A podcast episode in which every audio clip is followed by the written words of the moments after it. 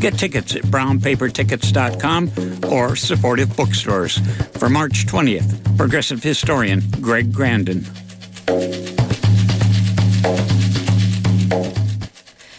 And you are listening to 94.1 KPFA and 89.3 KPFB in Berkeley. 88.1 KFCF in Fresno, 97.5 K248BR in Santa Cruz, and online at kpfa.org. The time is 3.30. Stay tuned next for Cover to Cover Open Book.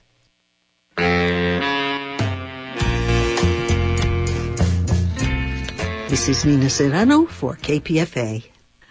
Mark Eisner's new book, Neruda, The Poet's Calling, has been described as, quote, the most definitive biography to date of the poet Pablo Neruda, a moving portrait of one of the most intriguing and influential figures in Latin American history. Few poets have captured the global imagination like Pablo Neruda. In his native Chile, across Latin America, and in many other parts of the world, his name and legacy have become almost synonymous with liberation movements and with the language of erotic love. Neruda, the poet's calling, is a product of 15 years of research by Mark Eisner, writer, translator, and documentary filmmaker. The book vividly depicts Neruda's monumental life, potent verse, and ardent belief in the quote, poet's obligation, unquote, to use poetry for social good. It braids together three major strands of Neruda's life. His world-revered poetry, his political engagement, and his tumultuous, even controversial, personal life forming a single cohesive narrative of intimacy and breath.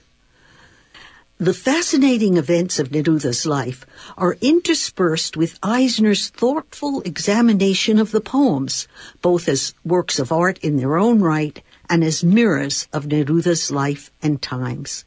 End quote. Well, I certainly agree. As a Neruda fan since I first discovered him as an emerging San Francisco leftist Latina poet in the 1960s, though I actually filmed him in Chile on the campaign trail with Salvador Allende in 1970, all the way to today, I've been a fan. I had also loved Mark Eisner's video with memorable music by Quique Cruz about Neruda, and I saw it many, many years ago. I found reading his latest work, Neruda, The Poet's Calling, a very satisfying and in some ways disturbing and provocative book. I learned about Neruda's life, his political and literary context, Chile, Latin America, and about poetry itself. Years ago, I recognized Mark immediately as a kindred spirit, a poet, a translator, editor, and activist. So, of course, I'm thrilled to have him as a guest on KPFA today. Mark, let's begin with giving listeners a taste of your book, which reads as easy as a page turning novel. Thanks, Nina. It's a tremendous honor to be here with you, and I actually got a little tear in my eye from all you said. So it means so much to me. Gracias. Oh, de nada. I'm actually going to read from that night which you were at in 2004 where we were celebrating Neruda's centennial at Theater Artaud in San Francisco with Quijeremá and other poets such as Lawrence Ferlinghetti, Robert Hass, Jack Hirschman, and Stephen Kessler, showing my film, not just my film, a film many were involved with, the first screening of it, narrated by Isabel Allende. And I'll start by reading from these last pages of the epilogue, which is actually the last pages of the book. It's only in the introduction and the epilogue that I speak in the first person. The evening was sold out. The 350 person theater filled, and an energetic crowd filled the expansive lobby, hoping to get in too. The house crew set up extra loudspeakers so everyone could at least hear the performances. I thought of Neruda's fabled appearance at the 92nd Y in New York in 1966. The poet rock stars reading so packed, organizers set up closed circuit televisions for those who couldn't get into the auditorium. Now, half a century later, A full century after his birth, in a theater in San Francisco, it was happening again. A testament to the enduring potency of Neruda's poetry, of its continued resonance. Lawrence Ferlinghetti took the stage. He spoke of Neruda's legacy, of his hundred years of beatitudes. He read his own 1960 poem, written while in Machu Picchu, titled Hidden Door, which he had dedicated to Neruda. Watching the audience from behind the stage, I could sense Neruda's presence filling that hall in all his enduring complexity. The love poet, the political poet, the experimental poet, Neruda the communist, Neruda the womanizer, Neruda the sailor on earth. We were there that night to celebrate Neruda, not just the idealized poet, but the whole man, the multifaceted human being. After the readings, we screened the documentary. It opened with Isabel Allende's narration, recounting her tale of taking Neruda's book of odes with her into exile, as Neruda appeared on screen, wearing a poncho and gray beret, walking along the coast at Isla Negra. The foam crests behind him as he looks out, then points to the sea, the sea that was such a part of him, a dominant metaphor. In some magnetic way, he once wrote, I move in the university of the waves. The sea, wide and vast, was like all the multitudes he contained and poured forth, wide and vast like the plenitude of his soul, as well as the plenitude of his ego. And like that sea that seemed a part of him, Neruda was so complex and yet at times so simple. With all the different aspects of Neruda and all their contradictions, at his core he is one great body, still in all its fullness, stretching across the world to all its famous and hidden corners. There, on the screen, Neruda watches the same waves that crash on Isla Negra's rocks today.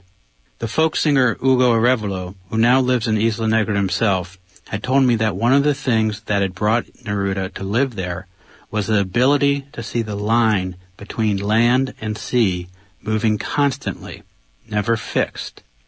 I think that movement had a meaning in his poetry, he said.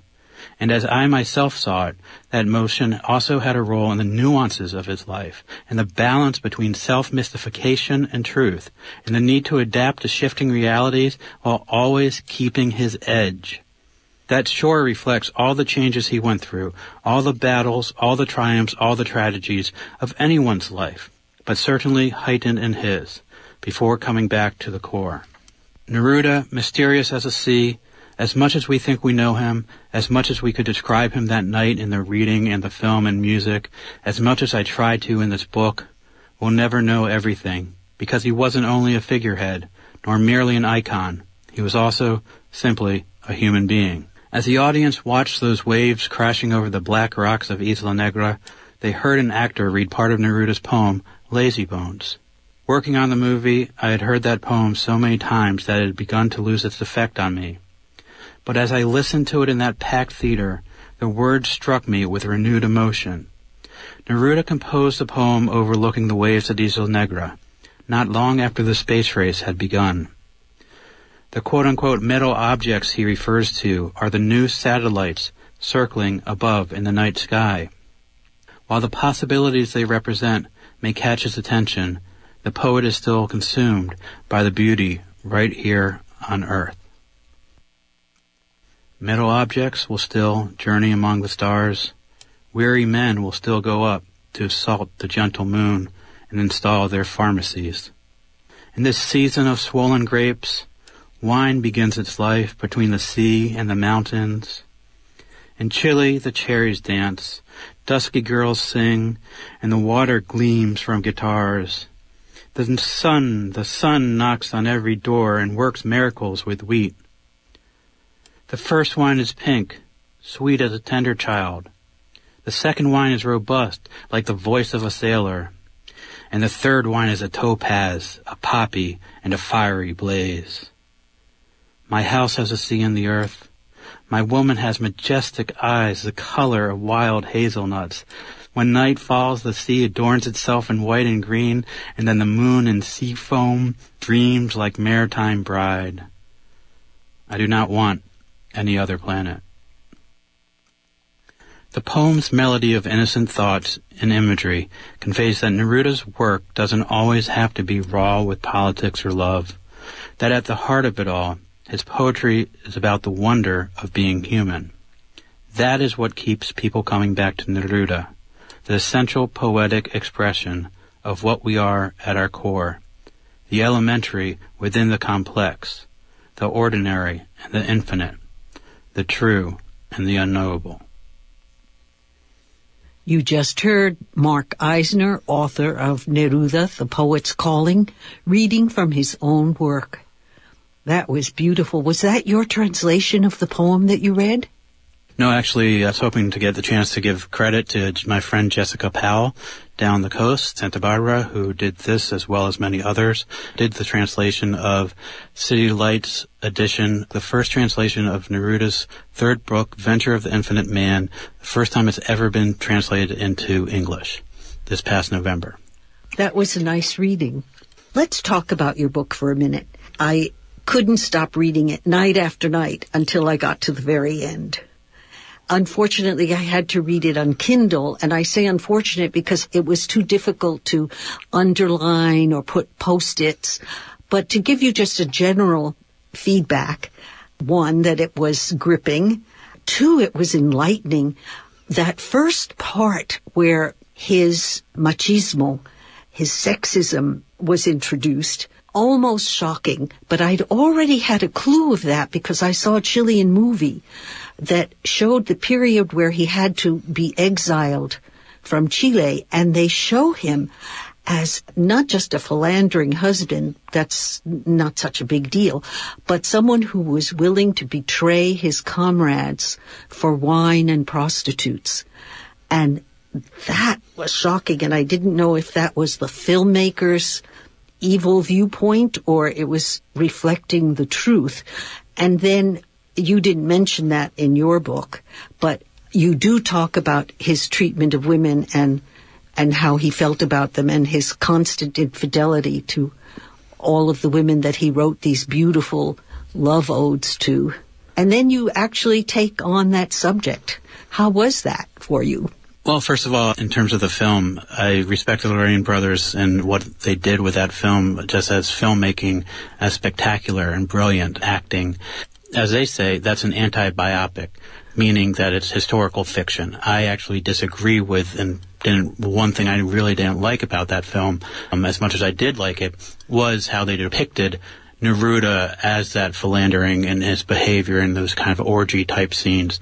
I don't think Neruda ever was like that.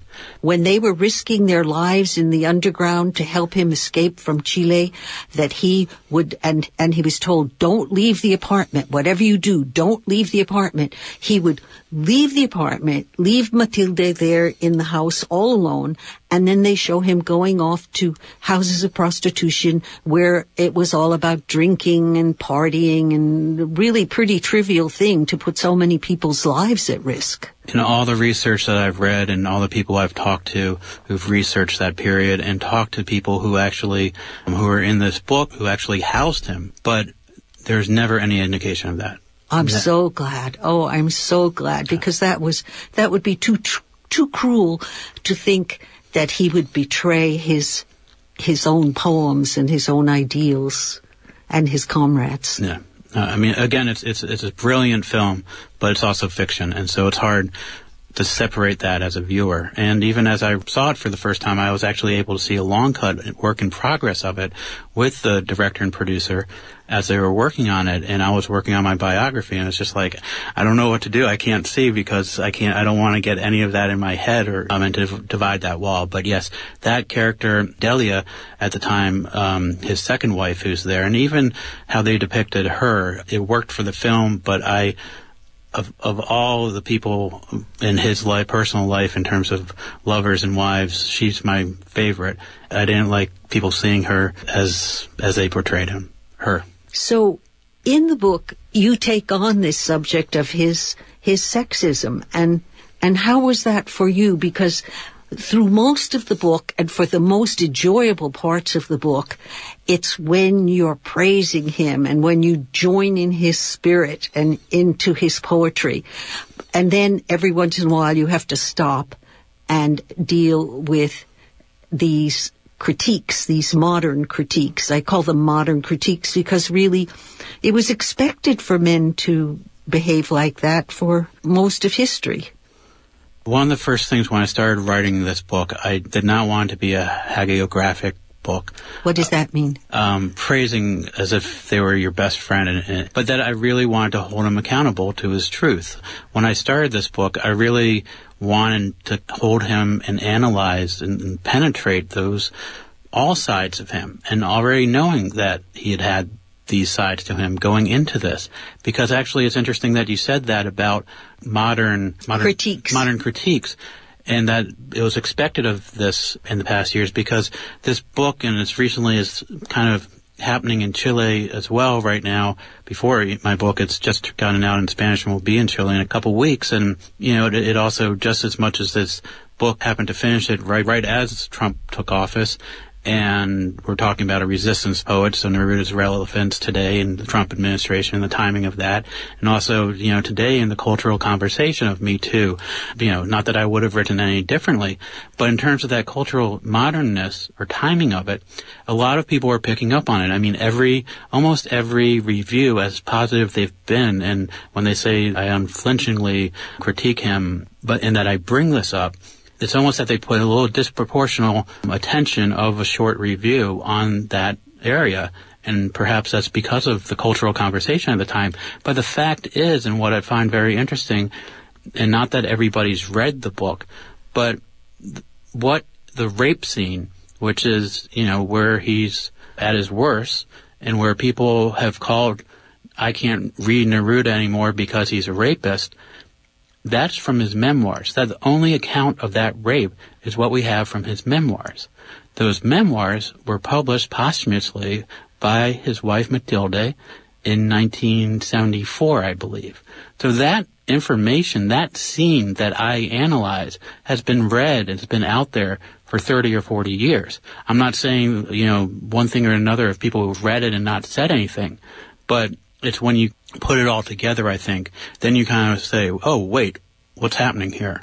He's describing raping somebody. But that's from his memoirs, which you might have read at some point over the past three or four decades. No, I, I hadn't read it, but I have read your book. Well, of course, I'm very affected by the Me Too movement and by feminism, so all of that section caught my attention because the book made me battle with myself. As I read the book, and you would talk about the different poetic stages of his life, the different influences and kinds of poetry that he was writing at different periods. A lot of it was like new and very interesting information to me. I was learning about more about ways of writing. And since I'm always writing, that was very useful. But I would also have to deal with the fact, wait, but this is coming from this mouth of this imperfect human being. And then I'd have to go, yeah, that's you, Nina, an imperfect human being. That's all of us.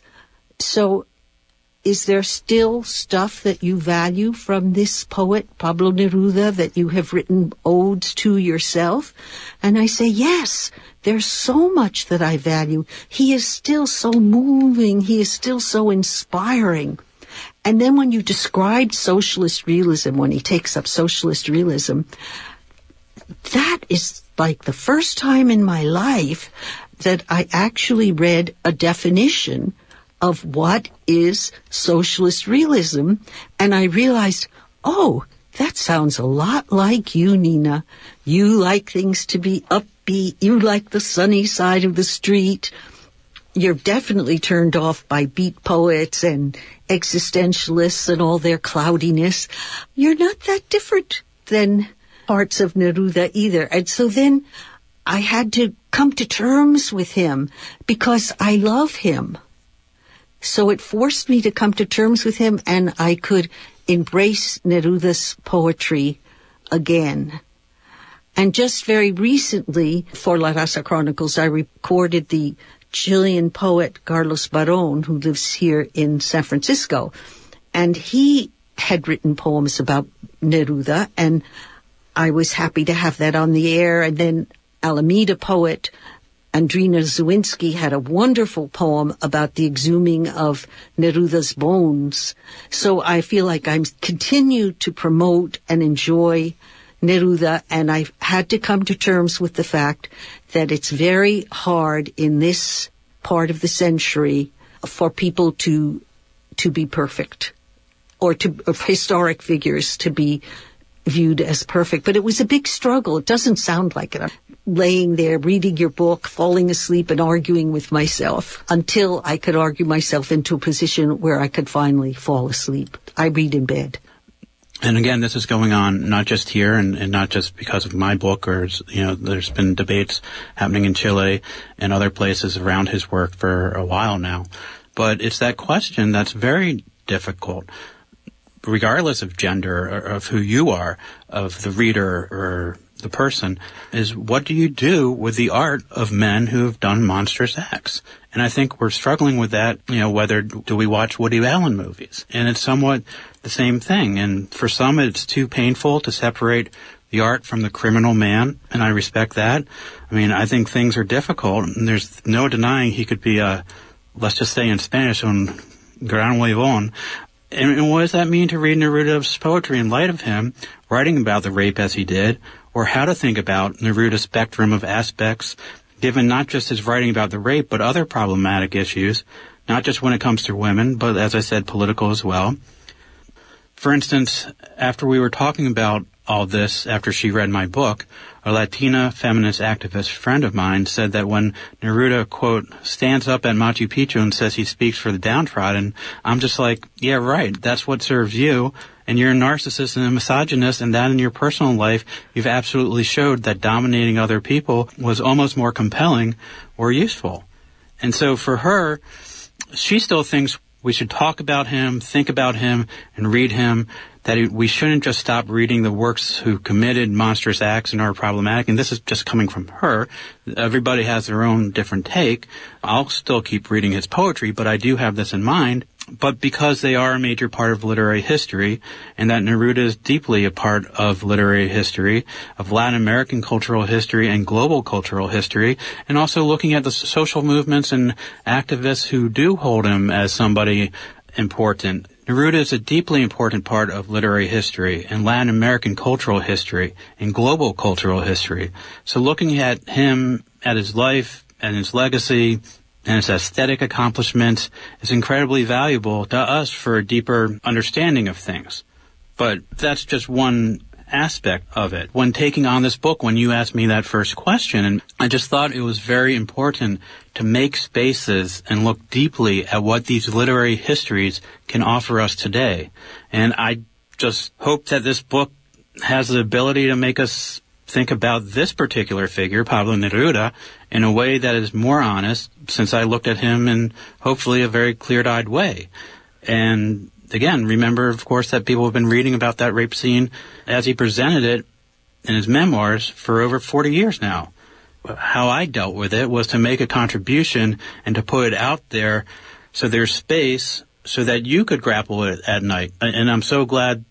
I'm, I'm hurt. It, it, it's weird because I'm hurt, but I'm glad.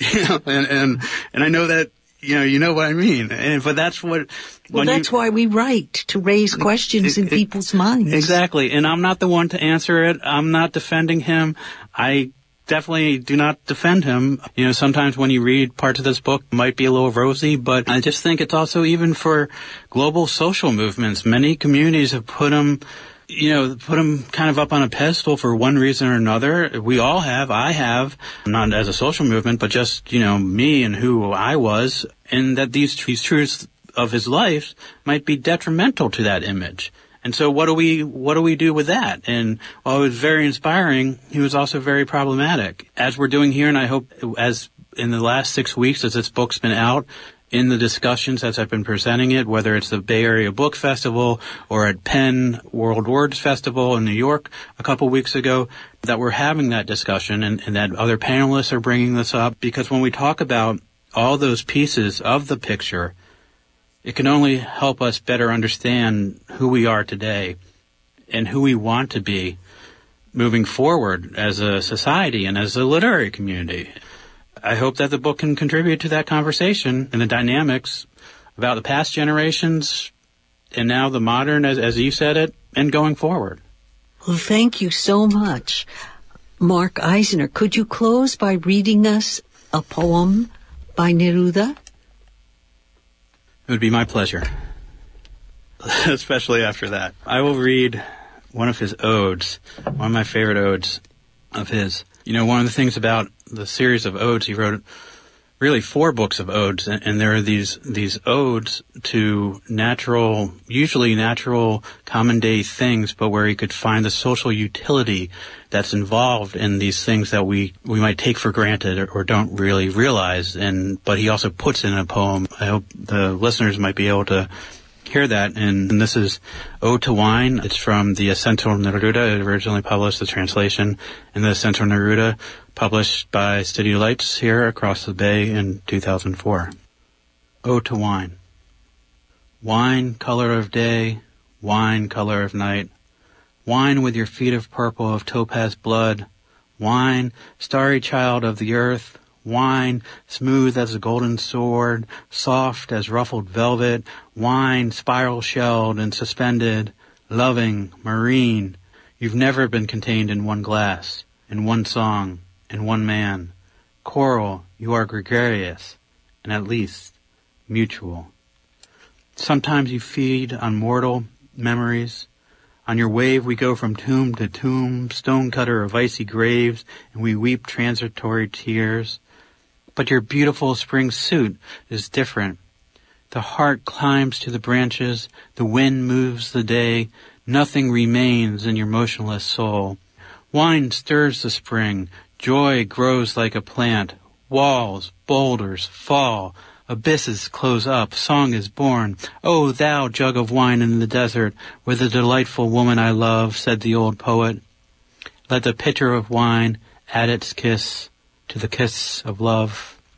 My love, suddenly your hip is a curve of the wine glass filled to the brim. Your breast is a cluster. Your hair the light of alcohol. Your nipples the grapes. Your navel pure seal stamped on your barrel of a belly. And your love the cascade of unquenchable wine. The brightness that falls on my senses. The earthen splendor of life. But not only love, burning kiss, or ignited heart.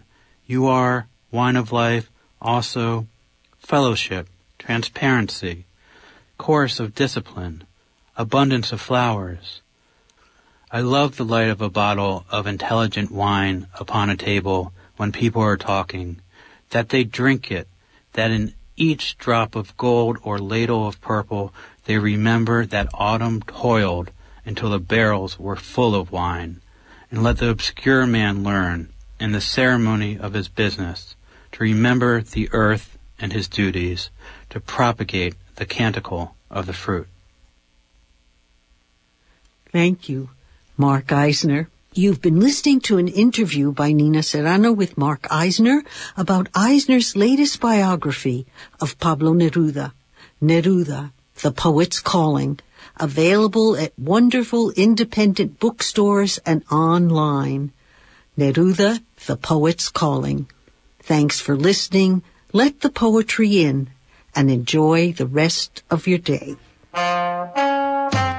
This has been Nina Serrano for the Poet to Poet series.